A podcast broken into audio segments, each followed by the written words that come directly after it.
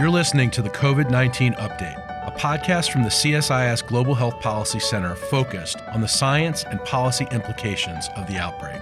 I'm Andrew Schwartz of the Center for Strategic and International Studies, and I'm joined by my colleague Steve Morrison to discuss the latest on COVID 19. We're delighted today to be joined by Helen Branswell, senior writer on infectious diseases at STAT, an award winning and widely renowned reporter. Uh, Helen, thanks so much for joining us. You were last with us almost exactly a year ago on April 2nd of last year. So thanks again for joining us. Wow, that feels like about eight years ago. It does, doesn't it? Helen was with the Canadian press for a number of years. And for the first 14 years of your career, you, you were not an infectious disease reporter. It was really around 2000 that you you made the switch, and then it's just taken off since then.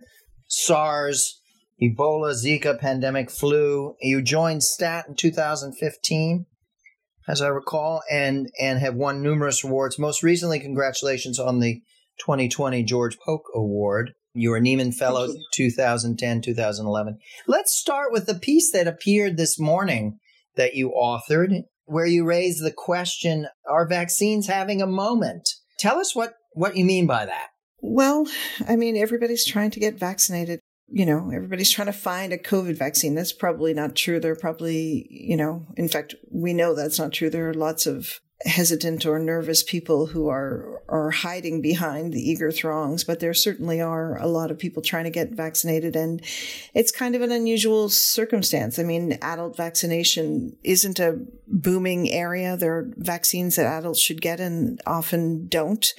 So i i just wanted to ask the question you know could this engender enthusiasm for appreciation of vaccine in a way that we haven't seen for a while. And so I talked to a bunch of experts to see what they thought.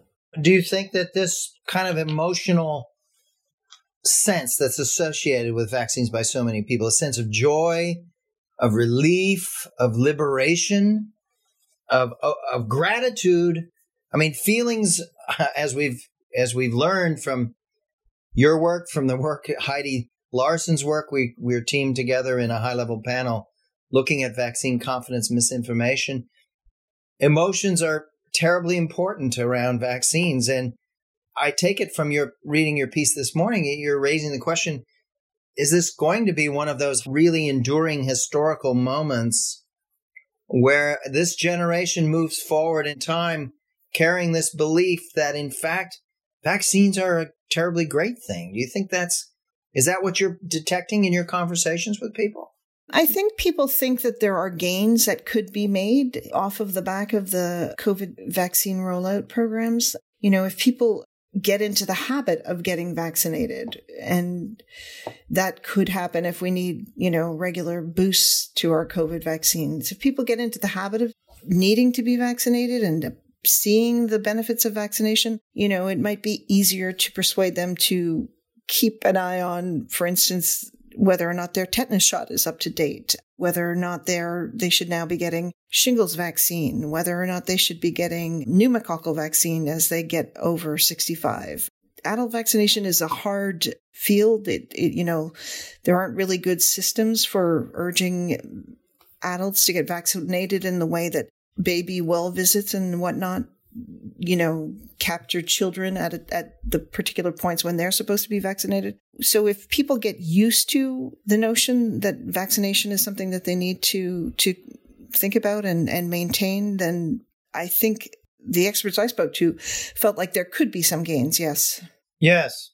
I mean the profundity and the scope of the changes in people's lives and the disruptions and socially and economically and professionally and, and families and everything else. I mean, and vaccines stand between that set of experiences and a return to something better. And eh, one point I think you make is that we've gotten to 70 million Americans with first dose and 11% fully vaccinated and 350 million people worldwide vaccinated. And we really have not seen much in the way of adverse effects and deaths. And that's a remarkable record. And I think that also contributes, doesn't it, to this sense of really good feeling about uh, about what this moment means. Yeah, these these vaccines have been extraordinary when you think about it. I mean, I can't remember if we spoke about vaccine development last April when when I was on the pod, but you know, last spring when Dr. Fauci and others started talking about the speed with which vaccines against COVID-19 could be developed, I you know, I was telling my colleagues this is wildly optimistic. It's not going to happen on this timeline. And it did. And it was faster. And, you know, all fall when, you know, we were anticipating results from phase three trials, I was thinking, oh, you know, some of these vaccines are going to fail because that's what happens with vaccine development. It's not, it's a very difficult thing to do and to develop a new vaccine. And, and there are always bumps in the road. And, instead of failures, you know, we got the first two vaccines that came through were 95 and 94% effective. And that's just extraordinary. And as, you know, the weeks that have rolled on through the rollout, there are very few side effects beyond sort of, you know, the type of thing that you associate with vaccination, sore arm, you know, chills, sometimes fever I mean, these vaccines do have a short term sort of kick, but, but in terms of serious events, there's very little, you know, with the mRNA vaccines, there seems to be some association with anaphylaxis for among people who have a history of, of severe allergies, but it's not at a super high rate. And, and so, you know, it feels at this point, like we've been just incredibly fortunate with the vaccines that have been developed so far. Well, one thing it seems to me that this raises is the possibility of a population of adults, first of all, grasping the scientific underpinnings of vaccines in a, in a way that's unprecedented, right? I mean, we all talk about this, we all read this prodigious outpouring of fairly complicated reporting on on vaccines and people are reading just soaking this up. So the knowledge has improved significantly. The mm-hmm. respect for vaccines and what they're able to accomplish and implicitly is a sense of i hope of a growing sort of trust awareness of risks. Nothing is free of risk. Awareness of the risk but a a more sensible trust in the power of vaccines and the utility of vaccines. And perhaps this will help lower the temperature surrounding the discussions and make it maybe this is naive, but perhaps this will help the effort to depoliticize this moment and make it a more normal and civil discussion. What do you think of that idea? You know, I hope you're right. There are some concerning things in the polling data. You know, when people ask people about their intentions to be vaccinated, you know, it, it's, it's clear that among Republicans, there's a good chunk of, of people who are not intending to be vaccinated. I think rural Republicans in particular. It was very disappointing recently to learn that President Trump had been vaccinated while he was in the White House, he and his wife, and yet that information wasn't disclosed until after he left the White House and, you know, there was no documentation. It's quite common for political leaders to get their annual flu shot on camera or, you know, Gerald Ford was vaccinated against swine flu back in 1976 when it was thought that there might be a swine flu pandemic uh, emerging. It's unusual for political leaders not to use a moment like that to encourage their supporters to be vaccinated and you know president trump did not do that and and that now feels like a very significant lost opportunity for him to have brought his followers along with him so you know i i hope some of the politicization comes out of this, but I do think, you know, the vestiges of it are still evident. Yeah, I would agree. I would add that the most recent polls, I mean, the in last month, Kaiser came out with a poll that showed 28% of Republican voters would refuse, and 18% would be on the fence, a wait and see. Well, that's almost half of the Republican population. And then this NPR, PBS NewsHour Marist poll that just came out nearly one half of Republican men would refuse to take, and 47% who voted for Trump would not get the vaccine. That's a that's an even starker num- set of numbers. And it seems to me that we're now in a kind of urgent dash to figure out how to deal with this reality. The President Trump did not advertise him himself getting and his wife getting vaccinated. He did not join the ad council effort, whereas all of the other former presidents did. He did speak to CPAC, the Conservative Political Action Committee con- gathering in Orlando, and urge people to get a vaccine, but they never launched a public campaign. They had been promising a public campaign, but that got wrapped in all sorts of controversies and never happened. And so there is a bit of a void in communications to that population. I know the Republican strategist Frank Luntz has been conducting very rapidly some focus group work, and hopefully out of that will come some insights into the thinking and how to best engage this population. But we're really playing catch up on an urgent basis right now. And if these numbers hold true, they sort of fly in the face of the more optimistic numbers that were being cast saying that fully 60% of Americans were quite enthusiastic, either having had received vaccines or looking forward to them. This is a sort of stark counter answer to where are we right now. And if if if these numbers hold, we're never going to get anywhere near herd immunity. So it has huge consequences in reopening the economy and achieving the protections that we need.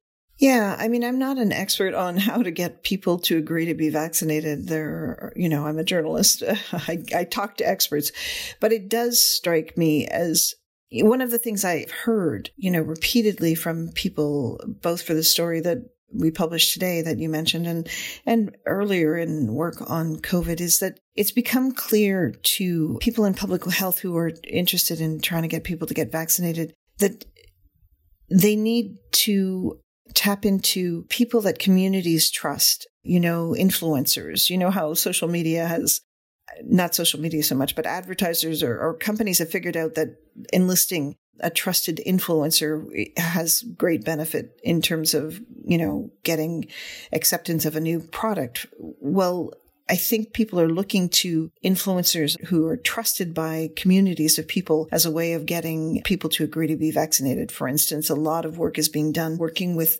African American churches trying to, you know, help pastors with messaging for their congregations so that, you know, they can be trusted messengers and influencers for their communities. Surely there must be a way into the Republican community. And I mean, I'm, I confess I'm a bit surprised that President Trump didn't take the opportunity to trumpet the fact that he'd been vaccinated sooner because he does want credit for the v- vaccines. I mean, Operation Warp Speed obviously was started on his watch. And just last week, I believe, his office issued a statement, which I saw on Twitter, talking about the fact that people should be grateful to him when they're getting vaccinated. And so, you know, there's actually an interest for him it's more an interest, it seems to me, with President Trump up to now, than more an interest in the political achievement versus the public health achievement. I, I don't disagree, but you know, if you trumpet the achievement, you're trumpeting something that you want people to take up on, on a public health basis. So I kind of feel like there must be a way in there somehow. Yeah, I would hope that. I mean, Dr. Fauci pleaded and meet the press yesterday for President Trump to become more active. That because he is such a trusted messenger for Trump voters and Republicans. And uh, I, I think we start from that point, but there's got to be many other figures in and around the Republican Party who who can become active and whose voices will be respected and listened to. And so I don't think it's impossible. I just think that we've missed the ball up to now in really having a strategy for this. And it's turning out now to be a pretty acute vulnerability to our vaccination programs. And these things have, if we have major barriers in the uptake of vaccines, it's going to have enormous consequences that really are of a matter of national security. When you talk about reopening the national economy, re engaging the world, reopening the global economy, being able to stabilize our country socially and in terms of its health. I think we're likely to see much more attention in the coming weeks on this dimension. There are people like Jerome Adams, the surgeon, former Surgeon General, Deborah Birx, who was in the White House. I mean, there were obviously criticisms lodged at the Trump administration for its mishandling of the response. There has been praise for the achievement of generating the vaccines through, as you point out, Operation Warp Speed, and more could be more emphasis could be put upon that. Um, Deborah Birx spent six and a half months on the road engaging governors and other local leaders all across the country. I would think that her voice would be important on this matter. Do you think we missed something in terms of the more recent claims that such that a rising level of Americans were were becoming so positively disposed towards vaccines?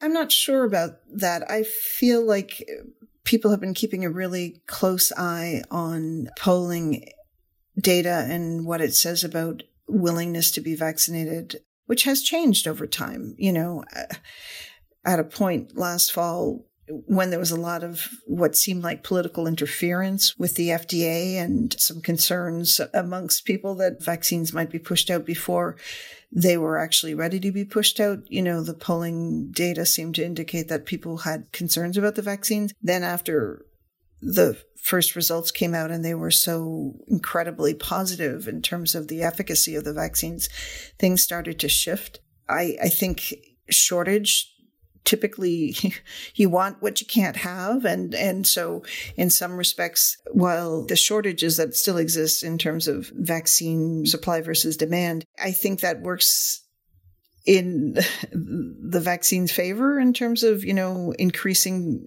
interest in in getting vaccinated. I i think the point where we'll start to see how deep this really is, is is still ahead of us. When we get to the point where there is enough vaccine available and enough vaccination appointments available to vaccinate truly adults who are not in the high risk groups, then we're going to start to see who's been hiding and who's not interested and how seriously not interested they, they are. Also, going forward, I mean, we're going to start to get into the point where people start talking about what you might need vaccine to do, right? I, I don't know if people will start to get into vaccine mandates just yet where they actually require people to be vaccinated or else they can't do this or that. You know, it, it's not inconceivable that we could get to the point where if you want to go to a sporting event, you might, you know, in person, you might need to show that you've been vaccinated. It's conceivable that countries will require proof of vaccination, you know, if you're going to travel internationally. I think some of that will happen. And some of that may be just the last nudge that people need. You know, there may be people who are not avidly opposed, just aren't that interested in getting into line. But if they feel like it, you know, not being vaccinated will be more of a hassle than getting vaccinated, they may go. Well, there's been a lot of discussion of late about the the green passport in Israel and the actions undertaken by the airline industries to begin putting putting together coalitional approaches of of international apps, international passports, and the like. And I do think we will be entering a period as as coverage rises. We'll be entering a period where employers and entertainment venues and travel, all of these areas are going to be facing what do they ask of their staff and what do they ask of the people who are their clients, people coming into their buildings and the like. But it cuts in a number of directions. I mean, you run into right away into discriminatory and legal complexities, but also there's lots of political culture dimensions to this. I mean, I would think that a vaccine mandate is going to be terribly received in certain quarters of America, that it will enrage people. What do you think of that? Yeah, I think that that's true. I mean, I, I don't really have a sense of how likely or not we are to get to broad mandates anytime soon. I mean, for one thing, all of these vaccines are currently being used under emergency use authorizations. And although I think there is some uncertainty about this, I, I believe that you can't force people to get a vaccine that hasn't been fully licensed or at least it's a question. And and I'm sure that, you know, whenever those kinds of debates are taking place in public health, you, you have to balance the gains and the losses. And, you know, there will certainly be resistance if people start to try to mandate that people be vaccinated. That said, I do think that there are places where it's probably going to happen. I mean, you know, uh, as people I've spoken to have suggested, for instance, like if you have a child that goes to university and is going to be living in a university dorm in the fall, they probably are going to need to be vaccinated. Right. We were speaking recently with the CEO of one of the major U.S. airlines who said, look, it's not our official policy quite yet, but I would hope it will be soon and I hope it will be industry wide. But my own personal feeling is that all of our staff will have to be vaccinated you know, and otherwise we're we're at risk of being transmitters. And of course, that begs also the question of at what point do we reach confidence that vaccinating actually does stop transmission? Right. Well, that's something that we're going to see. you know, as as more and more people become vaccinated, the ability to detect whether or not people who've been vaccinated are still getting infected with mild infections and transmitting. I mean, those are the kinds of studies that need to be done now, really. Likewise, we need to figure figure out how. I mean, and this one will take time, but we're going to need to figure out how long protection from the vaccine lasts. And you know, getting back to where we started in this conversation, if adults and children have to engage in annualized vaccine campaigns or they may need boosters, but it becomes routine. We really haven't been, I mean, other than seasonal flu, which has had fairly low uptake in some years, this is going to be a completely different standard of, for behavior in our society for an indefinite period. Wouldn't you expect? Well, I'm I'm sure actually that we don't yet have a clue about whether or not boosters are going to be required that frequently. I think it's likely they'll be required at a point, but you know, whether it's annually, whether it's every few years, you know, unfortunately, time will tell on that one. But yes, this, this would be a change of behavior. Eh, one of the things that will be interesting though is, you know, given that the memory as we go forward, the memory of what COVID has done and the period that we've been through will remain quite, you know, at the front of people's minds for, for a while. So, you know, the impetus to ensure that we don't get back there, it would seem to me would be stronger than potentially somebody's sense of risk involving, you know, a flu shot, for instance. You know, people don't really necessarily take influenza all that seriously, although they should. And, and often adults make the decision not to get vaccinated or not to vaccinate their children because they don't perceive it as a, as a significant risk. But, you know, a lot of people do perceive COVID as a risk. And so one could expect, at least for the, you know, foreseeable future, that that could translate into more of an uptake of vaccine going forward if we need to be vaccinated on a regular or semi regular basis. Just a short while ago, you and your colleague Andrew Joseph wrote a really nuanced and very useful piece looking at the scenarios under different timelines that we may be facing looking ahead into the future. Do you feel like you've undergone a shift towards greater optimism in the last period? yeah, I have. I mean, I, I, I don't think you know, this is going to be over this summer in the way that some people seem to f- want to believe. I think it's going to take a while for our immune systems to figure out how to deal with this new threat, which presumably will, you know, exist. I don't know if in perpetuity, but I, I would think, you know, it's not going away. So I kind of expect that there is going to be a, a bumpy period going forward where there, you know, rates might get lower and then bump up again with, you know, some seasonal effect or when the virus gets into pockets of people that aren't vaccinated or when you know, vaccine protection starts to wane or the protection from natural infection starts to wane. But the rapid development of the vaccines and the rapid surge in vaccine production and, and the f- way that the rollout here is is going more smoothly now. It it has given me hope. I do feel like the coming year is going to be better than the last year was for sure. Well, thank you, Helen, uh, for taking the time to be with us today. And we've all really benefited from your really remarkable analyses and journalism in this last year. And we're very grateful that you would spend time with us today talking about this very interesting piece that just came out, raising this awesome. question of whether of whether we're we're going to grow up and our children are going to grow up with having a carrying a different set of emotions in our heads and hearts about vaccines. Well, thanks for having me, Steve. It's been a pleasure.